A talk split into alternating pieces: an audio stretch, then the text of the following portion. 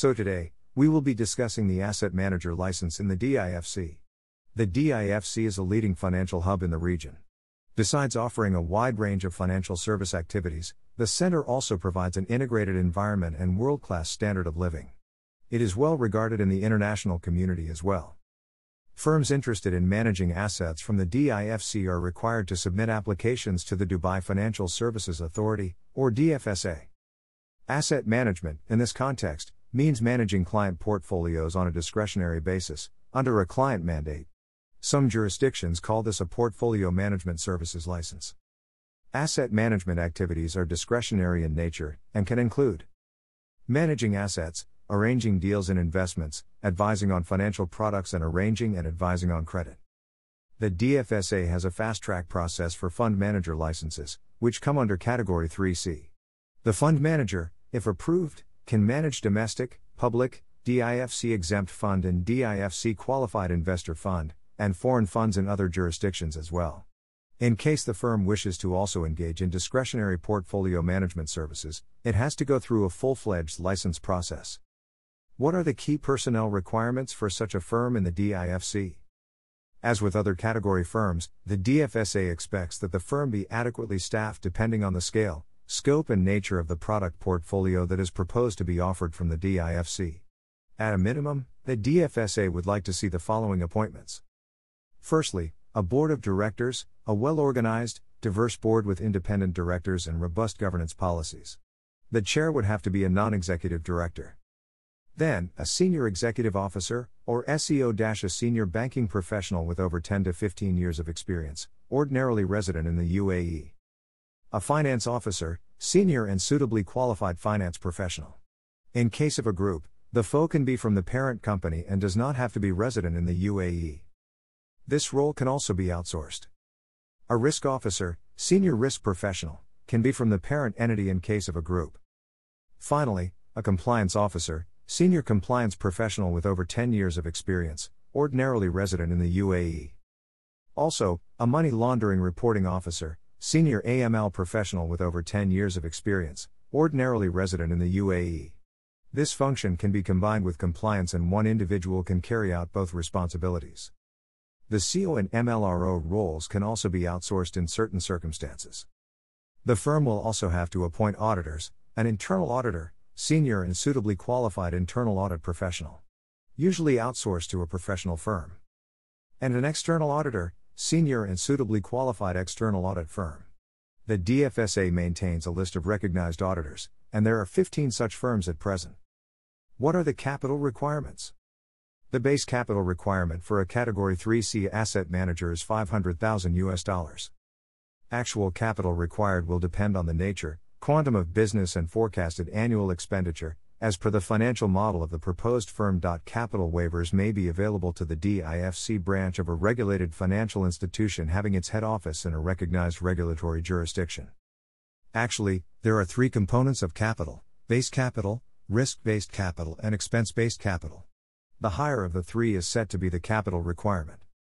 These figures are calculated using the financial models that we make for the regulatory business plan during the application process, and so are mostly unique to the company that applies for the license. Actual capital may vary depending on the business model and the associated expenses and risks.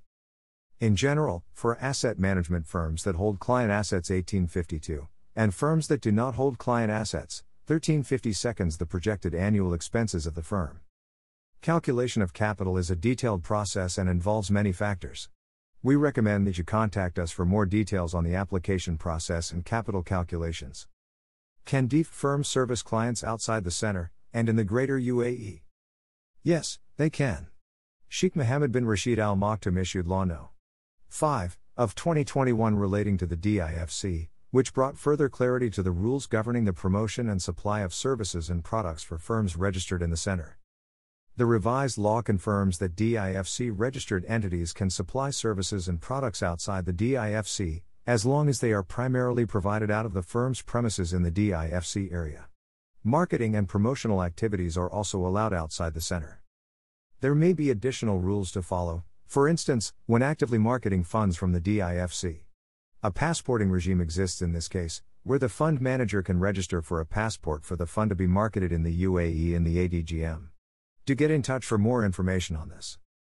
Now, a bit on the application process. The DIFC application process commences with formal introductions to the DIFC and the DFSA. Following the introductory call, a detailed regulatory business plan, RBP, is prepared, along with financial projections, for a quick review by the regulator. The comments of the regulator are incorporated into the RBP, and a comprehensive application is compiled, comprising policies, processes, and other related documentation. The KYC and associated forms of all key individuals are also prepared for submissions. The formal application is then sent across to the DFSA, who reviews the pack over a period of 7 to 10 business days, and then accepts it. The detailed review process then commences, and this can take anywhere between 60 and 90 days to complete. The regulator maintains communication with the applicant at all times during the review, reverting with an initial review two weeks into the application, and then follow up reviews thereafter. The DFSA also meets with the SEO, FO and CO MLRO designates, and conducts a detailed interview with them. An in principle approval is issued in case the application is successful. The applicant then proceeds to satisfy the in principle conditions, and this involves the setting up of a legal structure, opening a bank account, and depositing the share capital in the account. Other tasks include finalization of auditors and obtaining professional indemnity insurance for the firm. Once done, a final submission is made to the DFSA, following which the regulator issues the financial service permissions and the process is then complete. The firm is now open for business. So, how much does all this cost? The DFSA is responsible for reviewing and approving all applications for financial services. Costs depend on the activities applied for, which puts the applicant in one of five categories. Generally, there are two components of DFSA fees. One, an application processing fee, and the other, an annual licensing fee. Application fee, from 25,000 US dollars for an asset manager license application. License fee, from 25,000 US dollars for an asset manager license application. The ROC helps to set up the legal structure of the DIFC regulated firm. Shareholders can be individual or corporate. There are many options available, such as private company limited by shares and limited liability partnerships. Costs start from 2000 US dollars. Every entity registered in the DIFC is required to lease a physical office. You can choose from the gate and surrounding buildings, or other buildings within the DIFC, such as Emirates Financial Towers, Central Park, Park Avenue, Burj Daman, and Currency House. Rentals vary, depending on the space availed and the building, and usually start at 35,000 US dollars per year. So, how can we at 10 Leaves help you? We provide turnkey services for Category 3C DIFC Asset Manager license. From fintech consulting, to assistance in authorizations, to assistance in preparation of the legal documentation, 10 Leaves helps you navigate the DFSA rulebook and submit an application that is comprehensive, complete, and compliant. Our services include assistance in reviewing the business model and advice on the applicable regulatory framework, preparation of the regulatory business plan and comprehensive financial projections Preparation of all policies, processes, and manuals required. Provision of outsourced compliance officer and outsourced finance officer services. Finalizing the legal structure, including holding company setup and customization of memorandums, and finalization of leased space, bank account opening, and obtaining financial services permissions. Well, that's it for today. Thank you for listening, and do get in touch with us by writing in to us at connect at 10leaves.ae. Do also visit our website at www.10leaves.ae. Have a good day.